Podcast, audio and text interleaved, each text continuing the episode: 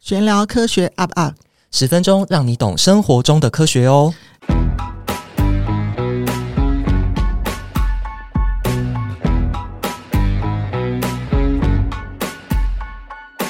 哎，俊佳，我们今天要再聊什么主题呢？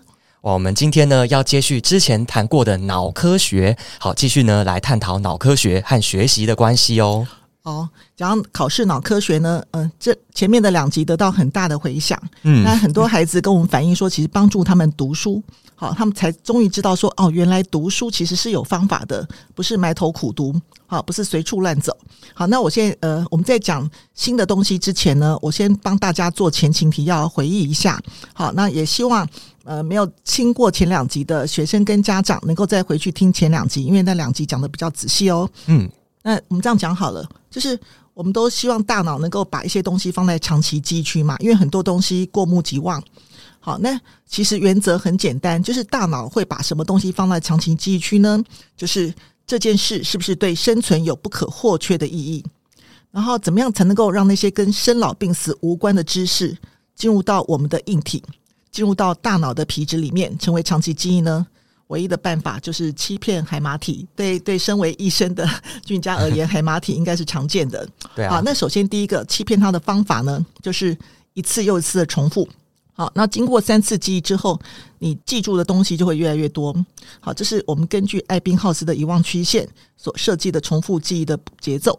那复习的节奏再跟大家复习一下：第一次复习应该是在学习后的第二天；第二次复习应该是在第一次复习的一周以后。第三次复习是在第二次复习的以后两周，第四次复习是在第三次复习后的一个月。好，那第二个方法呢，就是嗯，调动你的好奇心，因为我们的头脑里面有个东西叫做 LTP，然后这个 LTP 越多的话，就能够越有效的让我们记住更多的东西。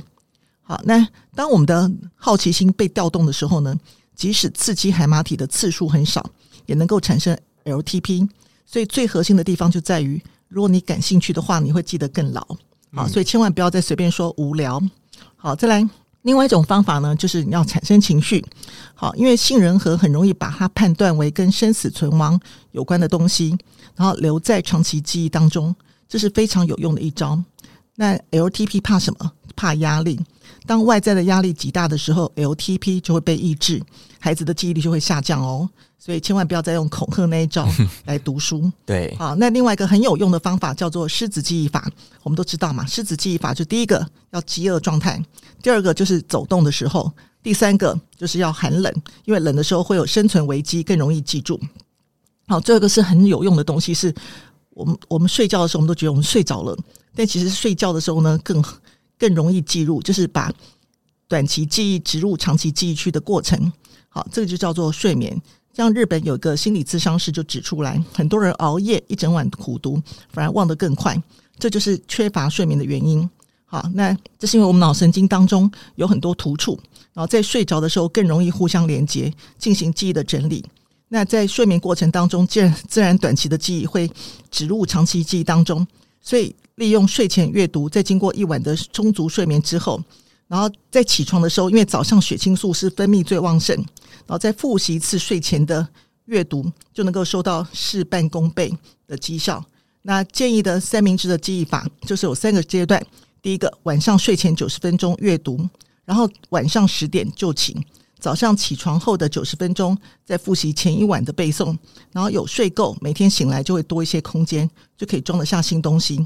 那要读什么东西呢？请大家要回去听前面两集哦。嗯，前面两集都讲得非常非常的什么清楚。好，这是我们先帮大家做什么做前期的提要。好，那接下去我们要继续再讲新的东西喽。嗯，好，那我们这样讲好了。哎，我们最近在流行那个 Chat GPT，啊，对对不对？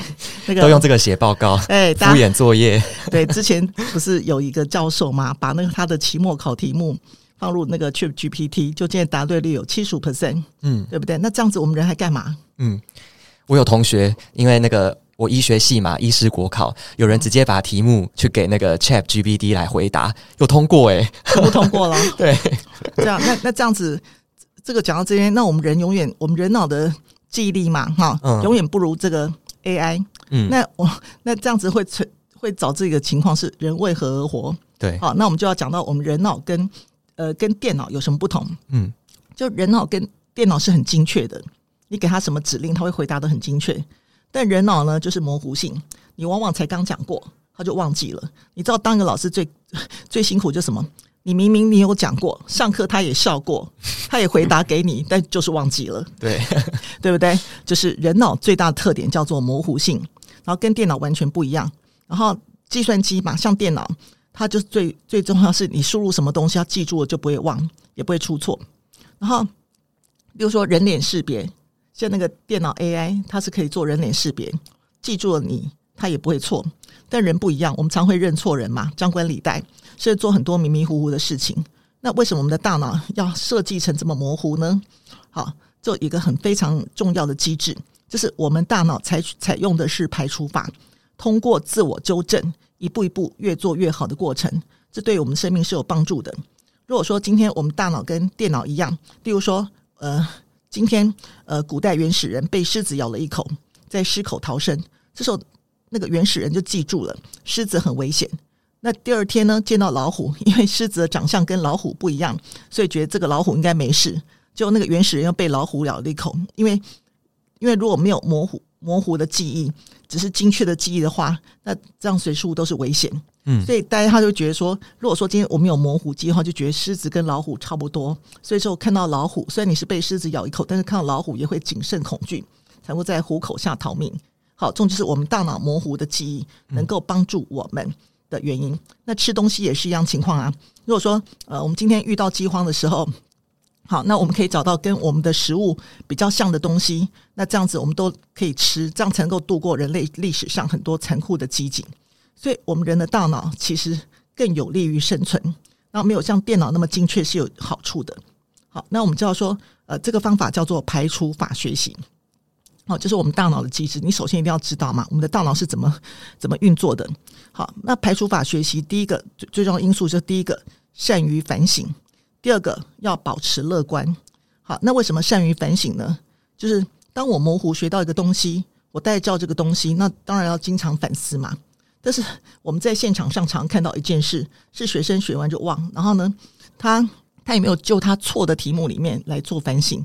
然后反正他要大量的题海战术，明明会的就一直在写，不会的还是停留在那边，嗯，就是没有经过经过反思，嗯，好。而且我觉得刚刚的模糊法有一个很重要，就是诶、嗯，我们人类有这个机制，好能够知道狮子跟老虎可能同样是敌人，嗯、对我们来说，他们不是特殊解法，嗯、我们能够找到其中的连结，嗯、所以这个模糊性的。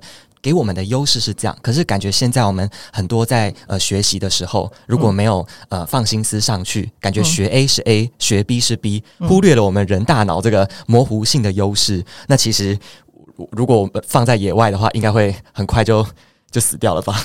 对啊，我也常常有时候就碰到学生跟我讲说，诶，他学到什么特殊解法，嗯，然后我我就跟他讲说，特殊解法会天长地久有时尽，原因就是因为嗯。国中东西比较少，国小国中东西比较少，或许他可以用这种东西来搪塞他该应该有的学习历程。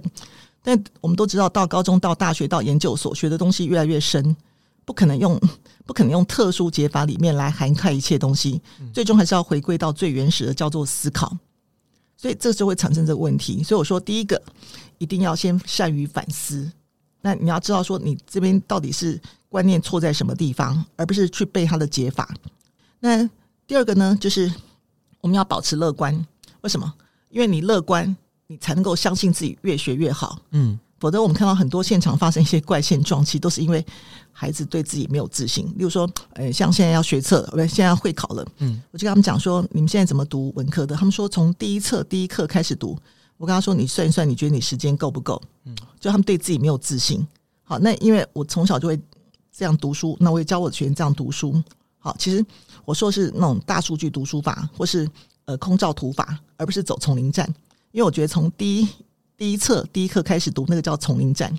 你你读完了，根据艾宾浩斯曲线，在第二天忘了百百分之八十。对。然后等你一路读读到读到会考当天，我觉得你前面读的大概五册全部忘光了。嗯。只记得第六册目前所考的东西，那是浪费时间。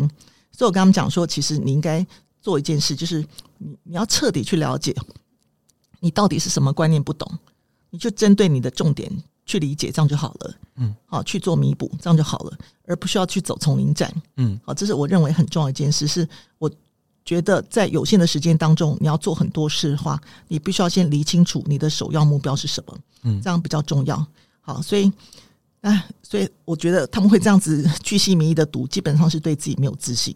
嗯，如果有自信的话，基本上我们就不会这样读书了。嗯，好，那我们这样讲好了。那个有一个实验特别的有趣，就是我们在教一只小狗，看到电视上只要出现一个图像，然后它就按一个开关，就会掉出一根骨头来。那这只小狗一开始不会，它看到那个电视上有图像，好，没有图像都会摁一下。后来他就发现得到一个规律，只要有图像，电视上出现图像，它按的时候就会出骨头，就很好，就很高兴。所以这时候呢，只要出图像就摁一下，骨头就出来了。这是他的学习模式。他经过排除法，就是什么？有图像就会有骨头。那他是经过不断的反思，然后接下去呢，我们是要教他出现圆形才会有骨头。但是如果 你一开始他什么都不知道的时候，你出现圆形、菱形、方形，然后呢，没有图形，然后再来考验他，他没有办法去理解这件事情。所以你要前面第一步先教他有图像才会有骨头出现，然后呢，第二步才开始出现各种图形。那跟着图形，他有第一次的经验当中，这时候他可以看到，只要有圆形就会摁出骨头，然后其其他不是圆形的形状就没有骨头。要经过这种训练，好，但是我们现在问题就是在于，我常在讲一件事，就是孩子还没有会爬，就逼着他去跳芭蕾舞，就什么观念基础东西完全都没有，就觉得只要解题。那解题的时候，一般就是靠我们后面我们会讲到的知识记忆法，然后就暂时记住步骤，可到最后其实会出很大的一些问题的。叫呃，我这样举例来讲好，例如说我我在讲那个阅读素养的东西，是我们都没有经过培训，没有教他怎么看东西，然后就开始要很长很长的文章给他看，希望他马上一看就可以看得懂。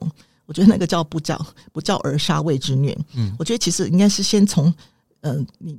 他如何阅读短文，去理解短文开始，你才能够从短文慢慢慢进到长文。好，那如果说孩子都还在开始学习，你就希望他看懂论文，我觉得那是不可能发生的事。好，这种也是跟我们的大脑的其实有关系。嗯，层层递进，就是不论教、引导还是学，其实如果了解大脑的机制的话，就知道层层递进。那为什么呢？好，就是因为我们刚刚提到这个排除法嘛，尤其我们哺乳类动物的大脑，好有这样子的功能，这个是呃更有利于我们生存的方法。好，那为什么呢？好像我们刚刚知道，人脑啊，虽然健忘，好很难像电脑一样做出准确的判断，好常常呢得到错误的答案。好，可是呢，我们跟电脑也有一些呃同中有异啦，相同的部分是什么呢？在我们的人脑的神经回路里面，好，我们传递的是电的讯号。好，其实我们前面呃也谈过神经好的主题，我们也讲过，就像电线一样。那电脑呢，其实也是电，好，只是呢，电脑传的叫电流。好，那我们的脑神经呢，是透过离子，好，各种离子，主要是钠离子来传递信号。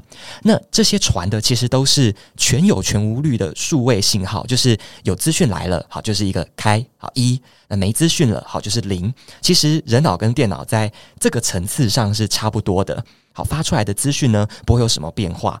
好，可是呢，那我们人脑到底又有什么不同之处？好，特色呃特殊的地方就在于我们的神经纤维呢是形成回路的。好，各个神经纤维之间呢，它不一定是真的像大家想象的紧密相接。好，它可能中间有点间隙，偶尔可能会脱落。好，所以这就是为什么之前呃老师其实在讲脑科学也有提过，为什么我们学一个东西要懂得触类旁通，要懂前因后果。其实如果讲到脑科学上，我们是在增加自己突触的连接，对不对？嗯、一个掉了，还有别的。对啊，但但是如果以我们现在有声书跟填格子那种方法，嗯，它掉了一格就真的完全都掉了。对，好，所以你就知道这个跟电路好，跟我们想象中简单的串联是不太一样的。好，这个呢，在呃脑科学里面我们叫做突触，好，就像是我们在接棒好，在换乘好一样。好，同样的这个资讯呢，会经过一棒一棒的接棒好，才能够传递下去。好，那么呢，这个接棒的过程可能会透过一些化学物质的传递，好，比如说乙烯胆碱啊，好，谷氨酸啊这些东西来达成资讯的交接。好，所以人脑特殊的地方在什么地方呢？就是这个化学物质的量是我们可以调控的。好，不是说今天一来，好，我们就像电脑一样是一零，那就是零，不一定。好，我们可以调控这个化学物质的量，好，就像是一个电信号的翻译转换一样。好，那大家应该知道类比好跟数位的差别。这个我们有调控的弹性空间，就好像是在传类比的信号，而不是只有呃这么单纯的一零的数位信号而已了。诶，我们举个例来讲好，嗯，最近很多 AI 的那个读有声书，嗯，对不对？有时候我们在网络上会会听到有些人在发表一些东西，你可以听到那个声音哈，可能很优美，但是问题是它声调是平的，嗯，它就是照着念，那就是 AI 的发音。但像我们人体讲话呢，我们会随着当时的情绪环境而做抑扬顿挫的变化，这个是不是相当于人脑的传递的方式？就是我们在控制我们的化学物质。对，我们有弹性调整的空间，我们有跳跃性思考的能力。好，这其实就是呃，讲到刚刚的模糊性嘛，这就是我们跟电脑的差别了。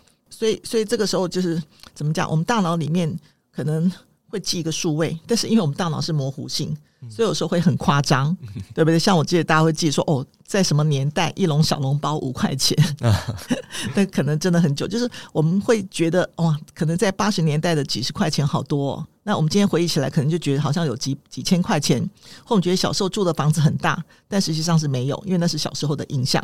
哦，这种就是大脑的模糊性。好，但另外一方面就是。我们用类比讯号，就意味着我们的大脑是用类比的嘛，就可能发生变化，然后就会变得很模糊。所以就是因为这是我们大脑的学习，所以为什么叫考试脑科学？就是我们人脑就有这种模糊的学习的这种方式。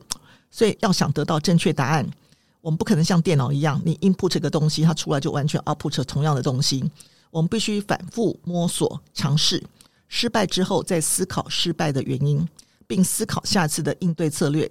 然后再次失败，在那个教学上面叫做五一学习环，那要如此循环往复多次。就像之前台湾有个教授，前一阵子才发表说，他把他的那个期末考的考卷，好神经心理学放进去给 ChatGPT 考，他说对七十五 percent，可是他发现其中的点是，他发现只要那里面东西考的是逻辑的、推理的，从很多关从很多线索里面来推演出关键的，他发现他的表现就不好，没有人脑那么好。所以，我们的人脑更擅长使用排除法。然后，在自然环境之下，动物永远没有办法预测接下来等待它们是什么。那面对我们这个未知复杂的环境，那动物当然采用模拟式的排除法，再合理不过了吧？所以，哺乳动物的大脑跟电脑原理是完全不一样的。因为我们大脑是模糊的，所以我们不断的犯错。但是，因为我们通过不断的犯错，可以逐渐的变得非常精确。所以，其实我们人的学习方式有三个很重要的因素，跟我们的大脑思维方式有关。好，这是我在找呃竞赛学生，好，我在训练学生的时候，我一直在看这块东西。我看的东西不是他们知识量的多寡，我看的东西是三块：第一个，不畏失败的毅力；第二个，解决问题的能力；第三个，乐观的性格。好，那以前我们常常讲说。我们讲这些话，大家都觉得像心灵鸡汤。好，但是我们前面这样讲讲到现在，大家我们发现一件事，其实我们讲任何话都有科学的依据。那为什么不畏艰难的毅力很重要？因为我们人脑记不住东西是常态，人脑记错了、模糊了、夸张了，这都是常态。那我们的祖先在跟自然界做搏斗的过程当中学会的，那就是要有不畏失败的毅力，它能够救命。我们通过学习，一步一步让。这个毅力变得更精确。比如说，这样好了，我们要教一个从来没有打过乒乓球人如何打乒乓球。他是连这个球是谁赢了他都不知道。那你首先要教会他的，其实并不是怎么欣赏高水准的乒乓球比赛，而是首先要教会他什么叫做赢，规则是什么。接下来要教会他什么叫做发球，发球分为哪几种，接球分为哪几种，为什么这个球漂亮，这是一步一步来的。嗯，那这是我刚才讲过的。我们现在教育是孩子都还没有会爬，就开始会跳芭蕾舞，每个都想成为舞台上的天鹅公主，甚至期待会飞。啊，对，这就不对的。所以，我们如果一上来，我们就要求一个人或是一个孩子要成为专家，那不可能学得会。嗯，那是电脑干的事。那我们电脑可以 input 一些东西，就马上就成为专家，但是人不行，人是需要一点一点的逐渐聚焦，所以。人类的学习一个重点就是分散式学习。我们要先确定一个小目标，然后从这个小目标再循序渐进。这样的话，我们才能够慢慢的从模糊到精确，从新手到大师。我们学所有的东西是不是都这样的过程？对啊，因为我突然想到、欸，诶，就是我在念医学系嘛，然后呃，现在大家很常在质问医师们的，就是说现在这 AI 的时代，到底医师会不会被取代？嗯 哎，比如说呢，哎，我们之前上过病理科，大家知道病理科就是看玻片，好看这个组织好是恶性良性。你说，哎，电脑这么会，对不对？眼力还比我们好 N 倍，嗯、那难道我们不会被取代吗？好，可是我觉得我们今天讲到的点跟我们教授好老师们讲的有一个共通性。好，他的确也有讲到人脑跟电脑的差别之处在哪，就是这个模糊，就是这个跳跃式的思考。他说，一个再罕见的病例。你要让电脑或 AI 去学，你要为多少张图片去让它呃学习，去让它辨识，那个其实只是一个怎么讲，见多识广，那只是一个经验的累积。可是人脑之所以特殊，就是刚刚讲到我们大脑演化的特色，我们可以连接，我们有逻辑可循，所以看到完全没看过的东西，我们可以透过跳跃性思考去得出一些。很难想出来的这个可能性，所以你说医师以现在这个时代啦，要被 AI 所取代，有没有可能呢？好，有可能，但这个可能性是在我们对自己 对呃医师这个职业的期待，好，甚至我们当学生，我们想学到什么地步，是我们把自己变得跟 AI 一样？哎，这样我我这样讲个比方好，例如说老师，嗯、好，那我先看到那个对岸有些软体，嗯，它也是放教材进去，而且最重要是你写错题目，它马上跳出一题。相同的类似的东西里面来考你，它有很海量的大数据。嗯，可是我们说，那老师怎么不被取代？我们说真的，如果真要讲专业的话，大部分老师未必有电脑那么专业。嗯，好，那如果他们今天停留在有声书念格子的那种模式，当然我觉得很容易被被取代。嗯，但是身为老师，我以前在教实习生的时候，我会跟他们讲，我说要对眼，就是你要看到学生的眼睛，知道他什么地方懂跟不懂。好，知道那个困惑的眼神，那你如何该跟他去解决问题？嗯、所以其实就是这样子。好，所以我们就跟大家讲，就说你在学习的时候，其实不要着急，因为有什么东西学不会。因为我我现在有时候碰到，就是呃，大家都要立即满足，就马上我就一定要会，我一定要听得懂。可是我之前有跟大家讲过一件事是，呃，如果今天是比较简单的东西，当然你在学九九乘法表或一加一等于多少的时候，我认为大部分都可以通过。那我们的学习期就是一关关在筛选，我们就拿那个筛子越来越密，那个孔越来越密，在筛选。那当你学到难的东西，本来就就有它的难度在。如果每个人都可以轻易跳过那个栅栏的话，那几乎每个人都是高手嘛。我们知道那个栅栏有矮的啊，又高的，所以学什么东西就是不要觉得心烦，不要着急，然后先看你的基础够不够，先从最简单的开始学，然后一步一步的，慢慢的。当你东西觉得越来越难，好，你的爸妈都其实都挺都不懂了，好，所以我现在有时候会看到说，有时候有些家长可能会飞在孩子上空，孩子学他要跟着学，但是我们讲句老实话，就是孩子学到高三，你不会懂，你总有一天你不会懂的。所以其实我们要教会孩子的是，他如何去坐下来思考，突破这个难关，去解决问题，这才是重要的父母要做的事，而不是帮着帮呃跟着他一起学，一直帮他解题。因为有一天你一定会达到一个连你都解不了题目的时候，嗯，好，所以我讲就是什么东西学不会，一定要有耐心，对，不要觉得很烦啊。其实我们做很多东西的时候，我记得像我们大学刚刚开始看看书的时候，也是坐下来光看那个目录看个一天，因为那是接接受到冲突。所以我说过，人生在学习阶段有几个关卡：第一个从小学到国中，第二从国中到高中，第三从高中到大学。每个关卡其实就是一种你要重新改变自己的学习技巧跟学习心态。如果你一直在用同样原来的心态，用小学那种心态，你在读每个阶段的东西，那你当然会遇到一些难关，因为每个东西要的每个阶段要的要的学习的态度、学习的技巧，其实是完全不一样的。好，那我们这边那个还有个小小的知识点，那。这个我们就要请医学背景的那个专家来跟我们讲了。有的孩子说：“我不想做，我提不起干劲，不知道为什么我就是没劲儿，然后不想干。”然后这时候呢，这样可能大人大人就很紧张了。那怎么办呢？其实这个超有趣的，在我们的脑部啊，有一个地方跟这个干劲好跟我们做事的动机有关哦。啊，原来也是科学哦。对，也是科学，这是神经解剖学。好，有一个地方叫弗格河。好，这个翻译蛮蛮神奇的。好，反正是它这个名字，它很小，好小小一个点，可是呢，就是掌管着我们刚刚说的这个干劲好，一个人呢做事很有动机，好，很积极，那就是他的福格核比较兴奋。好，为什么呢？大家知道，其实我们的一些正向的行为，好，一些正向的活力，其实跟一些神经传导物质有关。好，比如说大家想到快乐，可能会想到什么多巴胺啊、血清素啊、好，肾上腺素，好，这些东西。那在这个小小的福格核身上呢，就有这些神经传递物质的受体。好，它很密集的集中在那边。好，所以呢，如果今天啊这个福格核兴奋了，那我们做事就会有动力。好，可是你说啊，我现在就是没动力。很多很多小孩就是说，对，好怎么办？电击一下。